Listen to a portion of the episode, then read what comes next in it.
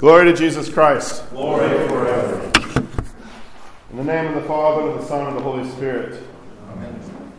Blessed feast of the Annunciation.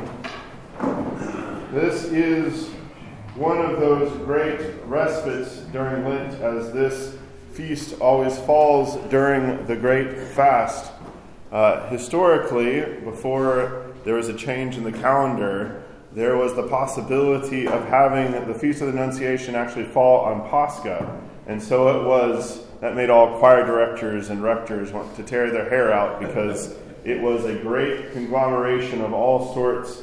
As you can hear, uh, even uh, last night, the priest sanctified the, the feast because it's the forefeast of the Annunciation today, uh, as in today, now liturgically, or not today, but uh, you could hear all of Annunciation pushing its way in. Unfortunately, with this great feast, as this is one of the great feasts of the church, uh, because it falls in Lent and because of the solemnity of Lent, uh, Annunciation comes, the forefeast is a day, the feast is a day, the after feast is a day, and then we say goodbye, which is not typically the case for a great feast. We will say hello for a while. Nativity, we say hello for a long time.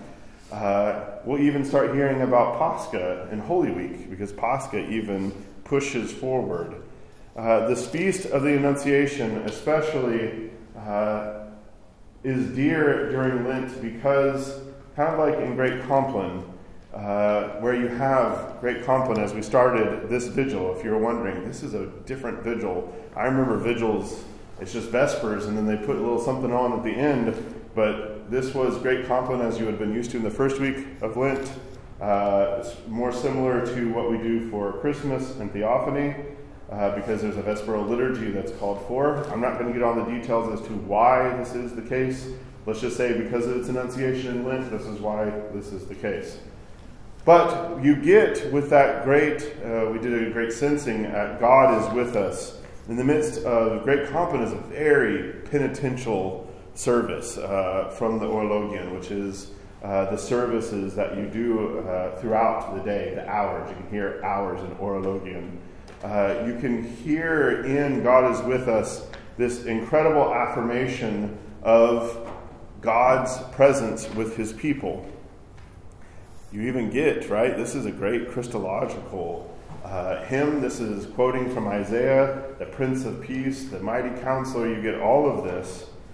And then with uh, having Annunciation, and especially in the canon, as we heard uh, this evening, I don't know if you pick it up because uh, it is a, a, perennial struggle for us to pay attention to the words.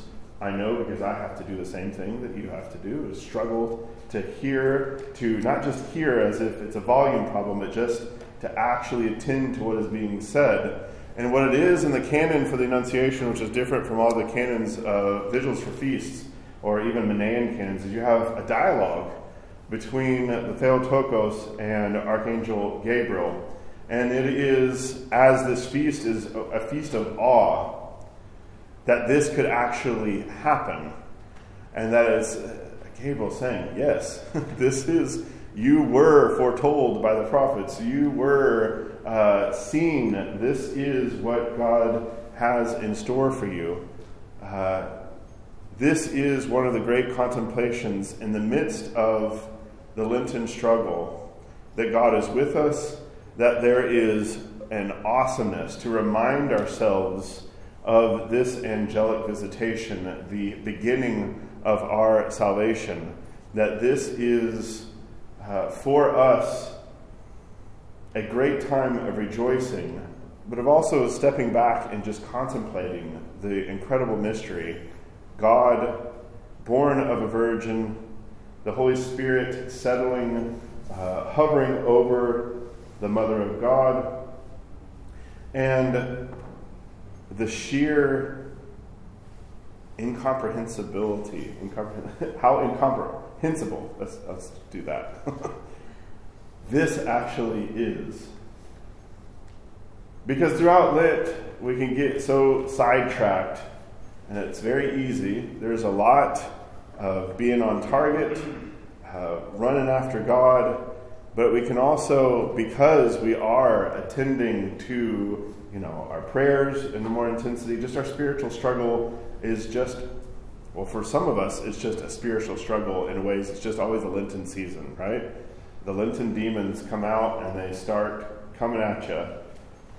You're fasting, all of these things, and it can become, especially, thank God it's come already, because we're not even to the halfway point, as a respite as a sense of awe, as a sense of uh, God being with us, visiting us.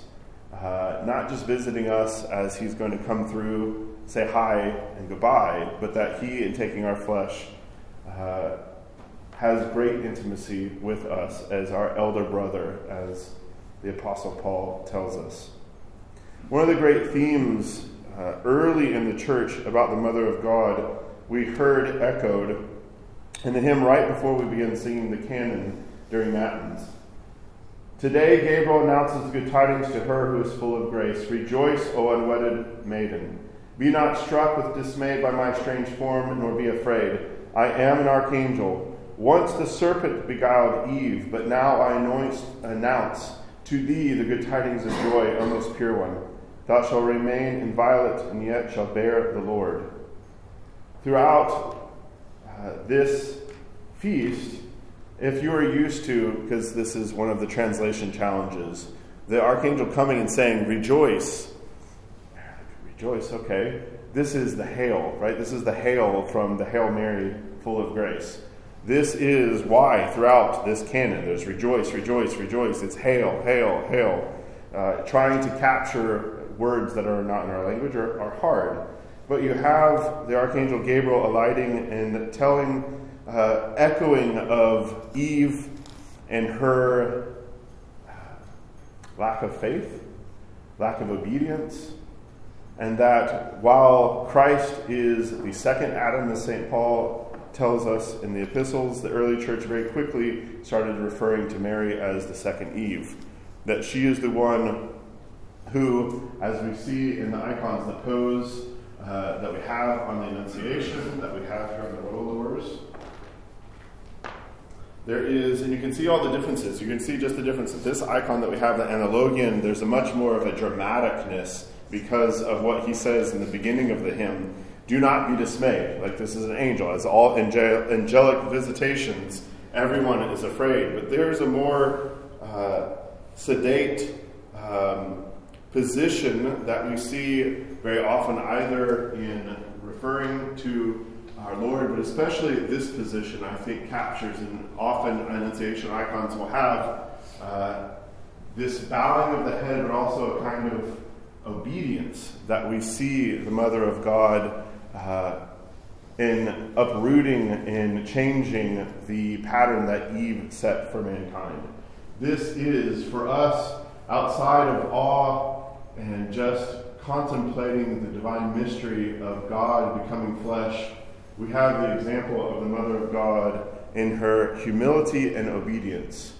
That what God wills for us, even as it for her in that day and age was, no one's going to understand this. No one's going to be able to wrap their head. And now, how about Joseph? Right? She's the unwedded mother. Uh, this is a great shame in that day and age. And she takes, uh, as she will throughout the rest of the Gospels that we see here, even at the cross, there is, while there is lamentation, there is an obedience and submission to the will of God, uh, ready to act when God says, This is the plan. Says, Yes, let's do that. So may we continue throughout uh, well, tomorrow to celebrate, continue to celebrate this feast. There's also a reprieve and fasting with uh, fish uh, back on the menu for the Annunciation. Uh, and we have uh, great a great work still ahead of us as we have the cross this coming weekend uh, and the rest of Lent and then Holy Week. But throughout this, let us remember this feast. Uh, the awe of God becoming one of us and the Mother of God, the leader of triumphant hosts, uh, setting the trail for us to follow after her in humility and obedience. In the name of the Father, and the Son, and the Holy Spirit. Amen.